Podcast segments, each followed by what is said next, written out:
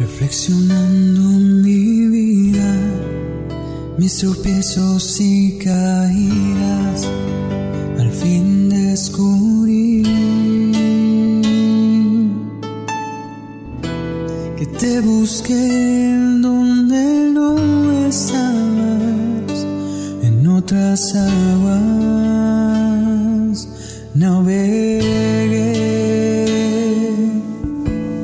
tal amigos? Sean bienvenidos una vez más a este su podcast favorito Camino a la Santidad. El día de hoy, 31 de julio, celebramos la fiesta de San Ignacio de Loyola, aquel fundador de la Compañía de Jesús y cuyos miembros, bueno, pues son conocidos hoy en día como los jesuitas. Eh, los integrantes de esta orden religiosa, cuyo primer general, bueno, pues fue precisamente Ignacio, han desempeñado un papel muy decisivo durante la Reforma Católica o bien la conocida Contrarreforma de los siglos XVI y XVII. Y bueno, todavía el día de hoy continúan trabajando vinculados al mundo de la educación y la cultura. A San Ignacio de Loyola se le considera como el patrón de los ejercicios espirituales y de los retiros y los integrantes del ejército o fuerzas militares, entre otros patronazgos. Y bueno, pues, ¿quién es este santo para quienes no lo conozcan? Él nació y fue bautizado como Íñigo en 1491 en el castillo de Loyola, allá en España. Él era de padres nobles, era el más chico de ocho hijos y quedó huérfano. Este, más adelante fue educado en la corte de la nobleza española, donde le instruyeron en los buenos modales, en la fortaleza del espíritu. Él desde siempre quiso ser militar. Sin embargo, se cuenta que a los 31 años, en una batalla, cayó herido de ambas piernas por una bala de cañón. Fue trasladado a Loyola para su curación y soportó valientemente las operaciones y el dolor. Y bueno, pues estuvo bastante grave de, a raíz de estas operaciones que estuvo a punto de morir. Y bueno, pues terminó eh, quedando cojo para el resto de su vida. Esto pues lo imposibilitaba para una vida militar desafortunadamente según lo que él veía, pero muy afortunadamente para la historia y para la iglesia. Él, bueno, pues durante su recuperación quiso leer novelas de caballería que tanto le gustaban. Pero en el castillo los únicos dos libros que habían era La vida de Cristo y La vida de los santos. Sin mucho interés comenzó a leer estos libros y bueno, le gustaron tanto que pasaba días enteros leyéndolos sin parar se encendió en deseos de imitar las enseñanzas de los santos y de estar al servicio de Cristo. Pensaba él, bueno, pues si estos hombres que están hechos del mismo barro que yo, este, lo lograron, pues también yo puedo hacer lo que ellos hacen. Y bueno, aquí voy a hacer un paréntesis y voy a decirles que esta también ha sido una gran inspiración para mí para este pues comenzar con este podcast y espero que al menos así como San Ignacio, eh, yo con la vida de los santos que les voy presentando, a ver si en algún punto este, alguien de los que me escucha dice, bueno, lo mismo, las mismas palabras. Si estos hombres que están iguales que yo, que son iguales que yo, que son iguales de pecadores o que llevan el mismo sentido que yo llevo, lo pudieron hacer, porque yo no puedo llegar a la santidad?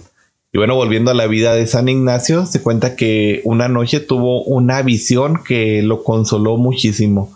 Él en esta visión veía a la Madre de Dios que estaba rodeada de mucha luz y que llevaba en sus brazos a su Hijo Jesús. Íñigo, que bueno, pues así se llamaba, eh, pasó una etapa de dudas acerca de su vocación y con el tiempo se dio cuenta que los pensamientos que procedían de Dios lo dejaban lleno de consuelo, de paz y de tranquilidad. En cambio, los pensamientos del mundo le daban cierto deleite, pero lo dejaban vacío. Decidió pues seguir el ejemplo de los santos y empezó a hacer penitencia por sus pecados para entregarse completamente a Dios.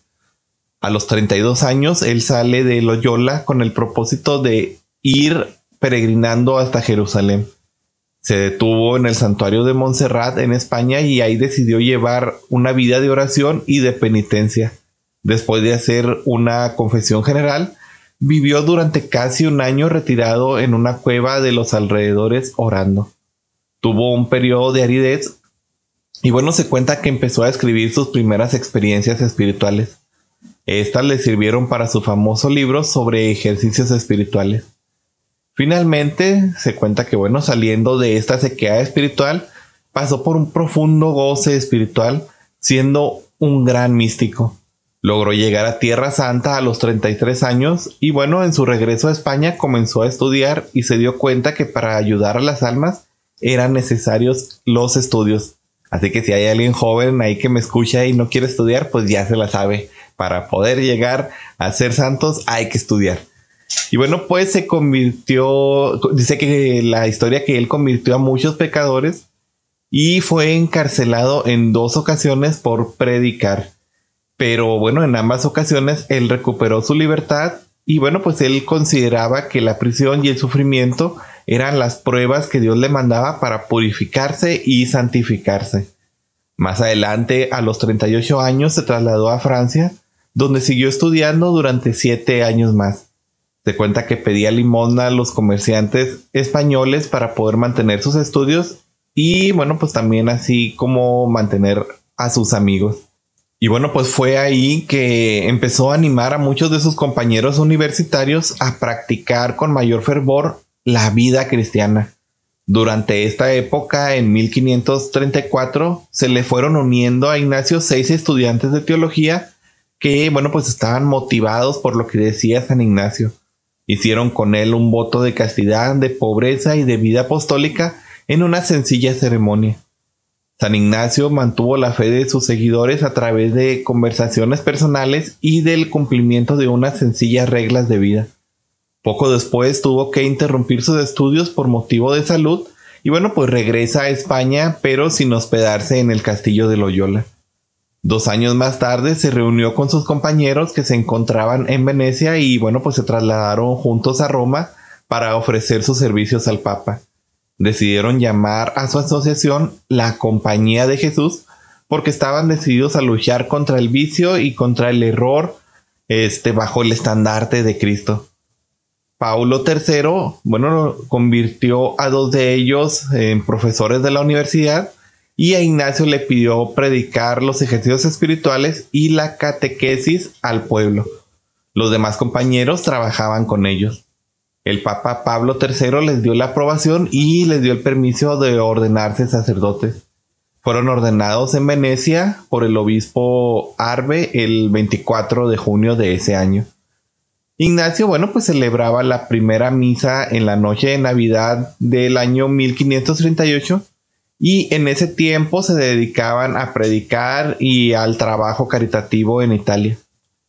Ignacio Loyola, de acuerdo con sus compañeros, resolvió formar una congregación religiosa que fue aprobada por el Papa en 1540 acudieron y añadieron a, los votos el voto de castidad, de la pobreza y el voto de obediencia, con el que se comprometían a obedecer a un superior general, quien a su vez estaría sujeto bajo la dirección del Papa. La Compañía de Jesús tuvo un papel muy importante en contrarrestar los efectos de la reforma religiosa que, bueno, era encabezada por el protestante Martín Lutero, y gracias a su esfuerzo y a su predicación volvió a ganar muchas almas para la única y verdadera iglesia. Ignacio pasó el resto de su vida en Roma dirigiendo la congregación y dedicado a la educación de la juventud y del clero, fundando colegios y universidades de muy alta calidad académica. Para San Ignacio toda la felicidad que pudiera conseguir en este mundo, pues consistía en trabajar por Dios y en sufrir por su causa. El espíritu militar de Ignacio y de la Compañía de Jesús se reflejaba mucho en su voto de obediencia al Papa, el máximo jefe de los jesuitas. Y bueno, pues su libro de ejercicios espirituales se sigue utilizando en la actualidad por diferentes agrupaciones religiosas.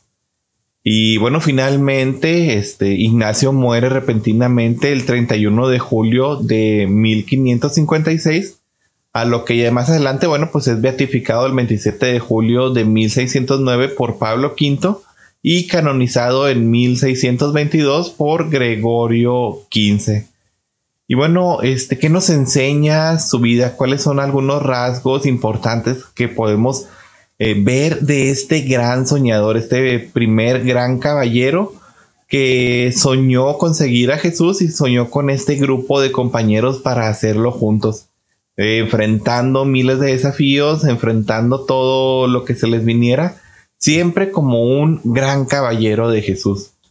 Bueno, ¿qué nos enseña? Pues primero es un santo que es muy impactante para las jóvenes, eh, los jóvenes, perdón, de hoy en día. Él sigue siendo, este, fue en su tiempo y sigue siendo una figura muy impactante para los jóvenes. Lo pueden ver como un modelo de vivir, un modelo de vida, un modelo a seguir por este ejemplo de este joven luchador que queriendo ser militar del mundo terminó siendo un gran militar de Cristo.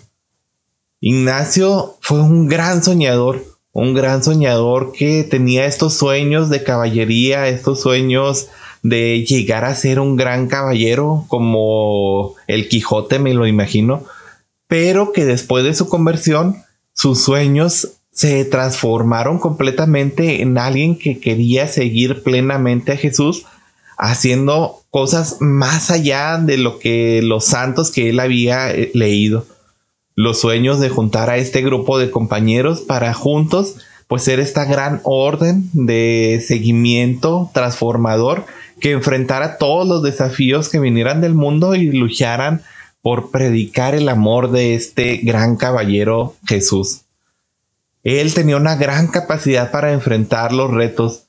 Él ponía toda la pasión en las cosas que hacía y bueno, tenía estos medios prácticos para llevar a cabo sus pensamientos y sus deseos. Se trata de un proceso muy largo que va llevando a Loyola desde varios lugares, Roma, Jerusalén. Y bueno, pues San Ignacio no siempre fue comprendido por la época de su tiempo.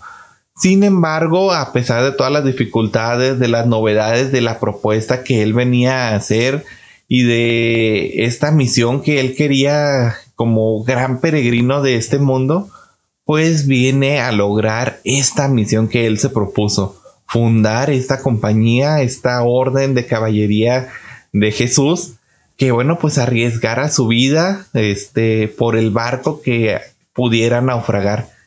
Y bueno, pues es así como hace un cambio radical de su vida y es capaz de dejarlo todo, de dejar todos estos sueños que él tenía de caballería, de dejar su vida que en un momento soñó por darlo todo por el Señor, para ponerse al servicio del Papa y ir a donde quiera que él lo mandara. Él, este, pues nos enseña a construir la comunidad. San Ignacio descubre en su vida que la misión a la que está sintiendo este llamado no puede hacerla sola, debe hacerla con un grupo y este grupo es aquellos amigos del Señor. Él es aquel que nos viene a enseñar que en grupo, en este grupo de amigos que actúan con mucha libertad, con mucho cariño, aunque puedan vivir en lugares separados, siempre hay un proyecto que los une. ¿Y cuál es este proyecto? Pues la experiencia del amor de Dios, la experiencia del amor divino. Entonces así nosotros podemos ver en este ejemplo que con nuestros grupos de amigos, nuestros grupos de oraciones, ahorita sobre todo en tiempos de pandemias que muchos grupos no se han podido reunir, bueno, pues tengamos la plena confianza de que aunque nos encontremos lejos, aunque no nos podamos reunir de manera presencial, somos este grupo de amigos que nos une la experiencia de este amor vivificante, de este amor salvador de nuestro Señor. Nos enseña también la profundidad interior, esta profundidad espiritual, gracias a estos ejercicios que nos ha dejado.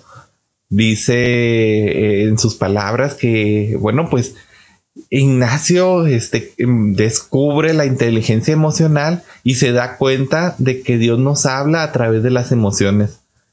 Y bueno, pues cómo podemos, em, según la regla de San Ignacio, saber que las cosas que nos enfrentamos día a día son de Dios, bueno, pues que nos dan esta alegría, que nos van marcando el camino hacia donde debemos de seguir, nos van marcando un camino que va directo hacia Dios y nos dan esta alegría siempre por una plenitud, una plenitud que es esta entrega generosa. Él, este San Ignacio, bueno, pues descubre cómo Jesús es el fondo de esta alegría. Sin él, este, los ejercicios espirituales, todo lo que él va haciendo, bueno, pues no tendrían ningún sentido. La experiencia interior nos va llevando siempre al seguimiento de Jesús. Y no se trata solo de imitarlo y hacer lo que hizo, sino de seguirlo verdaderamente, de descubrir que Él nos da un espíritu que nos va moviendo a responder en la, esa llamada que el Señor nos hace, en esta llamada del tiempo. Y bueno, así junto con Él, eh, junto con Cristo, con esta llamada a la que vamos respondiendo, y como amigos de Él, como un gran grupo de personas que vamos en este camino de santidad, bueno, pues seguir en este encuentro de la persona de Jesús que nos envía a transformar el mundo. Finalmente, pues también nos enseña que la fuerza del encuentro personal con Jesús es un testimonio de fe. Este encuentro que él tiene cuando empieza a leer la vida de los santos, cuando empieza a leer la Biblia, lo cambia radicalmente. Y esa es la invitación que Él nos hace. Es impresionarnos del amor de Dios, impresionarnos de aquellos santos que antes que nosotros dieron su vida, entregaron todo lo que tenían, se entregaron hasta el extremo de seguir al Señor. Entonces, bueno, pues así como San Ignacio nos invita a que sigamos en este camino, pues el secreto de la vida simplemente es el secreto de encontrarnos con este amigo, con el Señor. ¿Tú quieres saber cómo ser feliz? Encuéntrate con el Señor. ¿Quieres saber cómo solucionar todos los retos, todas las dificultades que se te vienen? Pues el secreto es tener al Señor como tu mejor amigo, teniéndolo a Él como tu guía, como tu director, como este caballero al que sigues, pues teniendo eso presente, todas las dificultades, todas las cosas que se te vengan, todo lo que se te venga a presentar en tu camino, va a salir y va a salir bien. Entonces, bueno, pues esta es la invitación que nos hace hoy San Ignacio de Loyola, este joven jesuita, este hombre jesuita que viene a explicarnos un poco cómo es este cambio radical de vida como alguien que tenía sus ojos puestos en algo que nos ofrece el mundo, cambia tan radicalmente que ahora se vuelve alguien que, bueno, pues nos va llevando hacia el camino de la fe. Finalmente termino con esta reflexión que hacía el propio Papa Francisco, que bueno, pues si bien sabemos es el primer pontífice jesuita en la historia de toda la iglesia, que, bueno, pues al celebrar la fiesta de su gran fundador en el año 2013, hacía esta reflexión en torno al tema que identifica, al, lema, perdón, que identifica a la compañía. Jesus Hominus Salvator, o Jesús Salvador de los hombres. Y bueno, pues el Papa al respecto hablaba recordando a sus hermanos jesuitas que están llamados a tener siempre como centro a Cristo y a la iglesia. Y bueno, pues esta es nuestra obligación, el servicio. Y, no solo a los jesuitas, no solo para ellos es esta invitación, sino para todos nosotros. Debemos de estar eh, siempre con este pensamiento de que somos llamados a tener siempre como centro de nuestra vida a Cristo y a la iglesia. A ellos es nuestra misión a Cristo nuestro gran Salvador y Redentor y a la iglesia que son todos nuestros hermanos, la iglesia que somos nosotros. Entonces, pues ya se la saben, esta es la gran invitación del día de hoy. Y bueno, pues ahora sí que no me queda más que agradecerles por seguirme escuchando y hacerles esta atenta invitación. Sigamos este camino radical del encuentro con nuestro Dios y de la amistad con Cristo. Nos seguimos viendo. Hasta luego.